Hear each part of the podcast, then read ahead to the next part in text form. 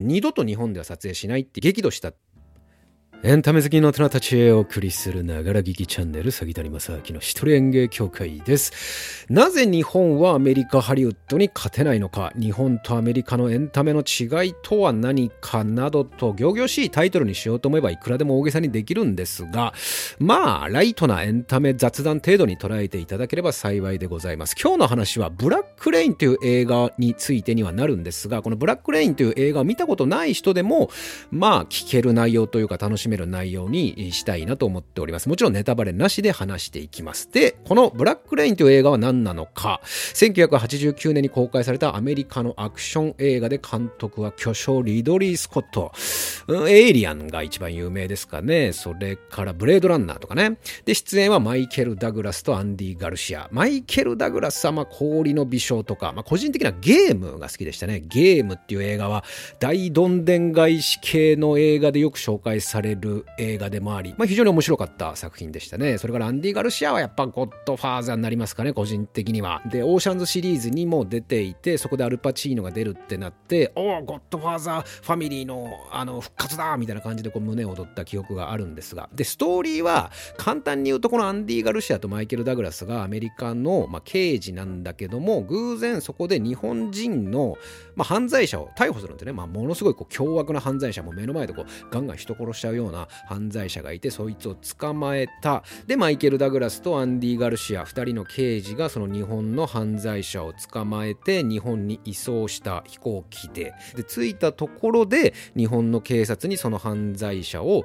身柄を引き渡してめでたしめでたしと思ったら実はその身柄を引き受けに来たのは偽警察官でその犯罪者の一味だったわけですね。でそれが発覚して「おい何やってんだよアメリカ人と。お前らがわけのわかんないあの奴らに引き渡しちゃうから同じことになっちゃってまた日本で野放しにしちゃったじゃねえかとなってなんだよこっちだってわかんない日本語わかんねえんだからってことで、えー、その2人のアメリカの刑事と日本の警察たちが力を合わせて、えー、日本を舞台にその犯罪者をもう一度追ってていくというようなあ話で。でこれキャストがねもちろんだから日本人キャストもたくさんいるわけで一気に、えー、継承略でいくと高倉健松田優作高山茂ガッツ石松内田裕也国村淳和歌山飛三郎安岡力也島木ジョージと。まあ高倉健さんのこの英語がすごいんですよね。この人昔英語をなんか個人的にあの勉強してたらしくって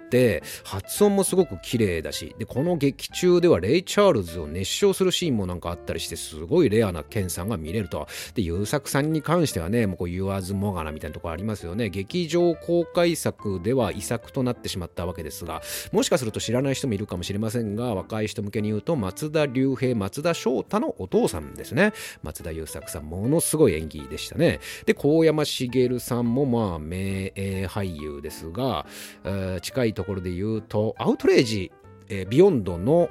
花火師会の会長としても出てましたね。まあ残念ながら、えー、お亡くなりになられてしまっておりますが。で、ガッツさん、内田裕也さん、で、国村淳さんね。国村淳さんがよくあの松田優作さんを語るというか、松田優作追悼番組とかだと必ずこう最後のね、作品で一緒だったということで国村淳さんが松田優作さんのこの、あの、手下役なんですよね。あ、そう。だからその日本の犯罪者役がこの松田優作さんってことね。で国村淳さんが、えー、古文役で出ていると。で和歌山富三郎さん安岡力也さん。安岡力也さんがすごいんだよね。マイケル・ダグラスにこう掴みかかるシーンがあるんだけど全然あの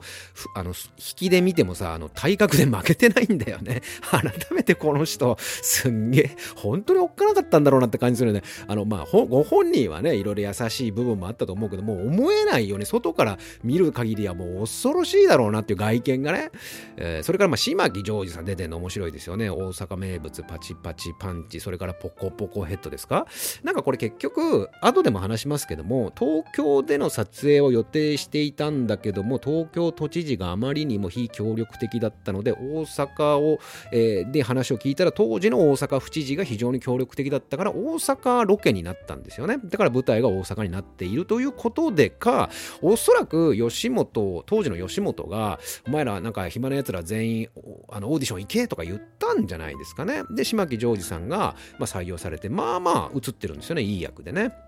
で、えー、この映画に関する、まあ、レビューというよりもこの映画を見て思うこととしては映画の、まあ、レビューとか感想とかっていうのはなるべくこう客観性を持って話せた方がいいとは思うんですがまあそんなものありゃしないなとも思うんですよね。つまり客観的になろうというふうに考えるそれもまた意識なわけで意識それすなわち主観ですからどうしても主観で見てしまう。というのもこの映画ってアメリカの監督ハリウッドが作る日本を舞台にした映画なので日本で育ったったものとしてこの映画を見るとどうしてもいやそんなところねえ けどな日本にはっていう風に気になるシーンがちょいちょい出てきてしまう時点で客観的に作品を見ることなんかできないんだなということに改めて気づかされたという部分がちょっとあるんですよね。でこの作品って他の映画に比べれば随分日本をよく描けているとは言われるんですよ。でもねそれってって多分ね、まあ、もちろんそのこれね2つあると思うんだよね。つまり日本人の正確性と、えっと、セットつまり外見周り。で日本人の精神性みたいなものは確かによく描けていたとは思うんですよ。親分子分の関係とか日本の警察の縦社会とか和を重んじる部分であるとか義理人情を大切にする日本人の概念とか。うん、なんかそういったところは確かにあのアメリカハリウッド作にしてはすごくよく描けているなとは思うんだけどそのセット大阪のさ要はクラブにさ、えー、と諸行無常っていう書かれてるあのポスターなんか張り紙があったりとかだって絶対貼ってないじゃないそんなクラブなんか。一番その英語ばっかりのところじゃないクラブとかって。でも諸行無常って貼られてたりあとケンさんがの自宅が出てくる。まあケンさんは刑事の役なんだけどけど、ケンさん演じる刑事の家に行くシーンがあるんだけど、そこでもやっぱりね、えっ、ー、とね、なんて書いてあったっけな。功労者だったかな？功労者みたいなあの文字が書かれていてでケンさんの息子さんか息子さんがえー、そのケンさんの家に訪れてきているんだけどなぜかスーツだったりとかでなぜかケンさんはその時書道をやっているとか。でやっぱなんかやたら感じなんだよね。和歌山富三郎さん演じる組長のまあオフィスというか部屋でもパソコンのモニターみたいなものがあってそのモニターにあの捨てるシャーみたいな文字がバーンって出てたりするのよ。だからなんか日本イコール漢字みたいな、いやそれ中国じゃないかなっていうふうに思ったりする。一番いいのは、英語をいろいろ入れまくって、日本ってだって結局英語ばっかり入ってるじゃない看板でも何でも。でも英語を入れまくってるんだけど、よく見るとそれってあんまりあのポスターとかには書かない英語だよねって現地のアメリカの人だったら分かるような英語を散りばめられていたらものすごくよくできてるなとは思うんだけど1988年9年のアメリカから見た日本はやっぱり漢字一色だったんだなってことを考えるとまあ他の作品に比べればまあうまく描けてはいたとはいうもののやっぱり今見ると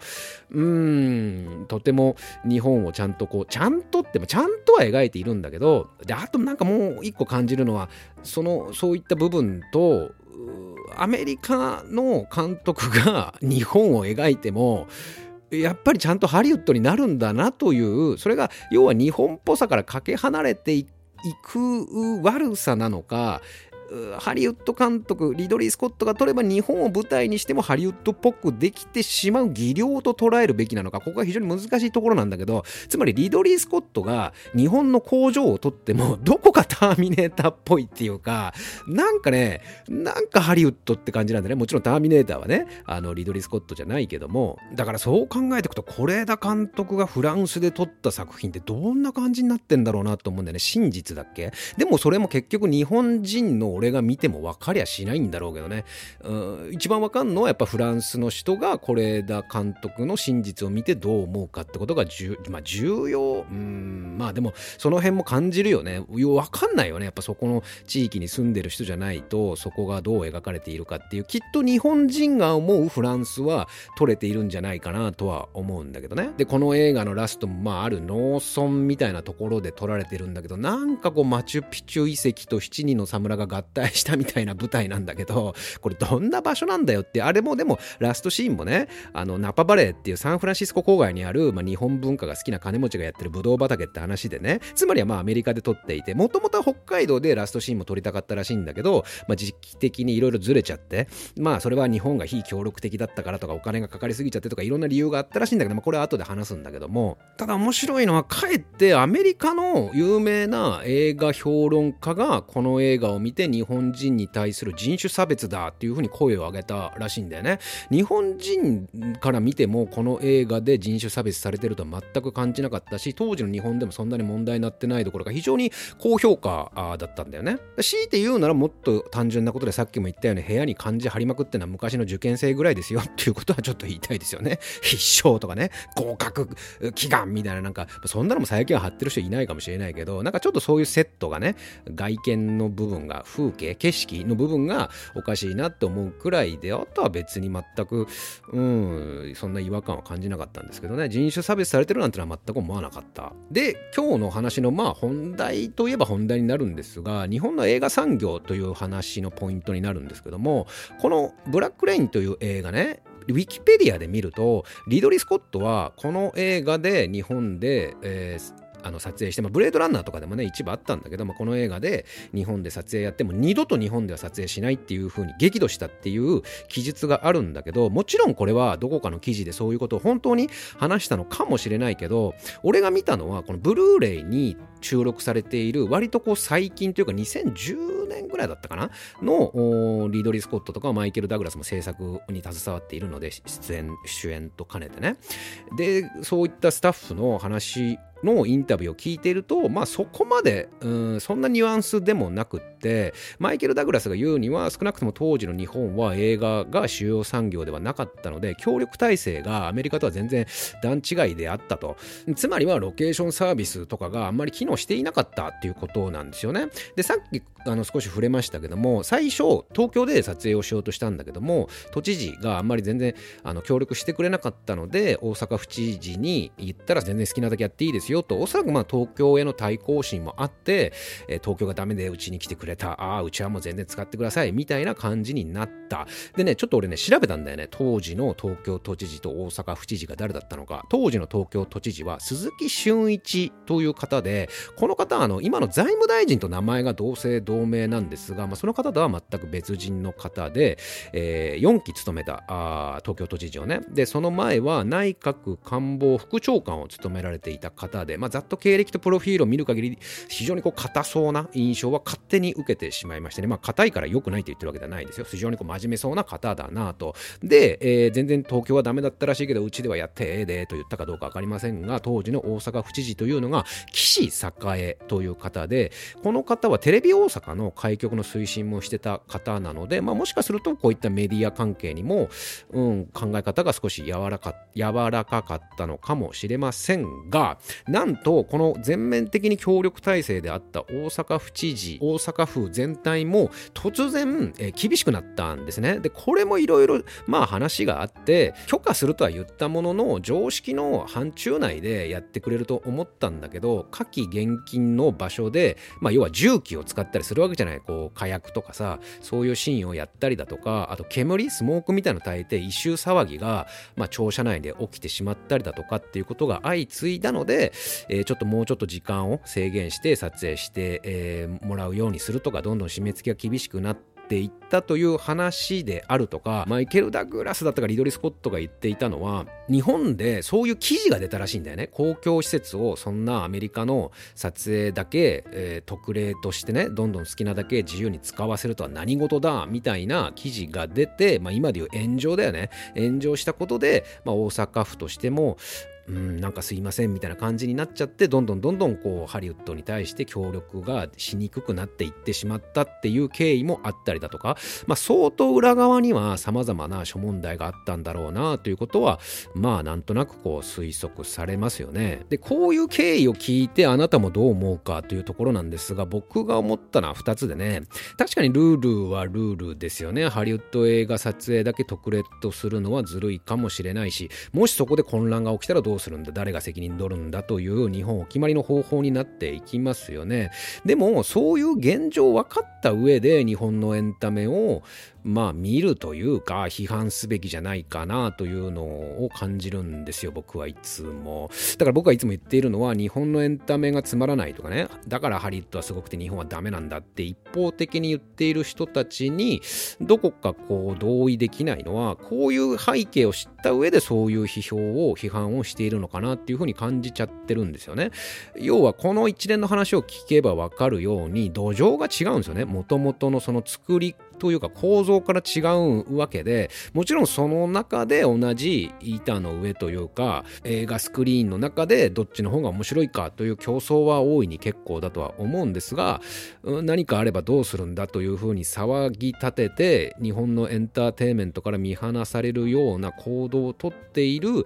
要因の一員であるっていう自覚は持ってないといけないのかなと思うんですよね。つまり我々の身内ですよね。同じ日本人が日本人に対してうんえど何か起きたらどうするんだっていう風なことでどんどんどんどんこうエンターテインメントからこう離れていってるわけですから。つまりは今の日本のテレビと同じですよね。もちろんアップデートすべきところはすべきですよ。枕営業とかさそんな昔のそういう芸能界の体質良くない体質はどんどん改善されていくべきだけどもでもどうしてもそのエンタメをやりにくい土壌がある上でやりにくくしている要因の一員に自分もいると自覚した上で日本のエンタメを見ないとなんかただただアメリカすごいよなとか海外はすごいよなって言ってるだけでは日本のエンタメがなかなか育たないんではないかなと。であともう一つはねちょっと全然違った角度からでちょっとこうくだらない観点といえばくだらないんだけどもあの撮影しにくかったっていうね、あのスタッフの人たちが言ってる経緯で例えばカメラマンなんかもどの位置からどのように撮るのか全部申請書出せって言われたらしいんだよねカメラマンが。でカメラマンさんもさインタビューでさいやそんなの現場行って照明焚いていろいろやってみなきゃ分かんないのにあそうだよ。照明の位置さえも全部出せって言うんだぜ。それで事前に申請出した通りの撮り方じゃないと絶対に認めないって言うんだよ。だから大変だったよ。だって現場行きゃさその時のこの天候とかいろいろあって、人の動きとかもあってそういうのも全部配慮しあの考えた考慮した上で最終終的に位置を決めるのに、全部事前に申請書出して申請書出何十枚も書いたんだぜって言っていたとか、もう日本って都心での撮影は無理なんだなと思ったよ。あ、だから日本の映画って郊外のシーンが多いんだなと気づいたとか、で、都心で撮影して、こう、見物人が集まって、ってきてしまっても警察は全然動かないと。警察は動きませんよ。だったら警備員を雇ってくださいねと言われたと。だ非常に当時はね、撮影に冷たい国だったよ、日本はっていう、こういう話だけ聞いてると、全然日本支配されてねえじゃんとか思わない？いや、これは本当に くだらない観点だからね。要はさ、関さんじゃないけど、都市伝説会話の人たちってさ、もう日本はずっと牛耳られているんだよ、みたいなあるじゃない？映画だって人をコントロールしているんだよとかっていう割に、全然やっぱ日本の撮影になったら普通に日本の声の方が強いんだな、みたいなさ、もしアメリカがね、裏でも何でもいいけど、だってなかなかでかいところですよ、リドリー・スコットが作るとか、パラマウント配給とか制作とかってことを考えると、なんかそういうさ、影のわかんないけどさ、裏の力とかでさ、うるさい、アメリカが取るって言ってんだから言うこと聞きなさいとかって言えそうなもんだけど、全然なんかだってアメリカの人たち、日本人に怒られて、なんだ、やらしてくんねえのかや、まったくってブツブツ言いながら大体みんな帰ってったわけだから、なんかそこまで支配されてねえじゃん。まあ、これはもしかすると当時の日本のね、バブル経済で日本が強かったってのもあるかもしれませんけど、でもね、もうずっと脈々とこう繋がってるんだよ、みたいな話で言うと、別にそんなに全部が全部支配されてるってわけではないんだなとかも、ちょっとこの辺はね、えー、話が脱線しましたが。まあ何にせよね、日本のエンタメとアメリカのエンタメ、国土の違い、土壌の違い、環境の違い、予算の違い、いろいろあるんですが、まあその辺は裏側の、うん、我々の知る由もないところなので、そういったことも気にせず、映画が面白かった、つまらなかった、日本はダメだ、アメリカはすごい言うのはもちろん勝手だし、自由は自由なんですよ。ただこの一人演芸までたどり着いてくれるようなエンタメ好きの大人であるあなただけは、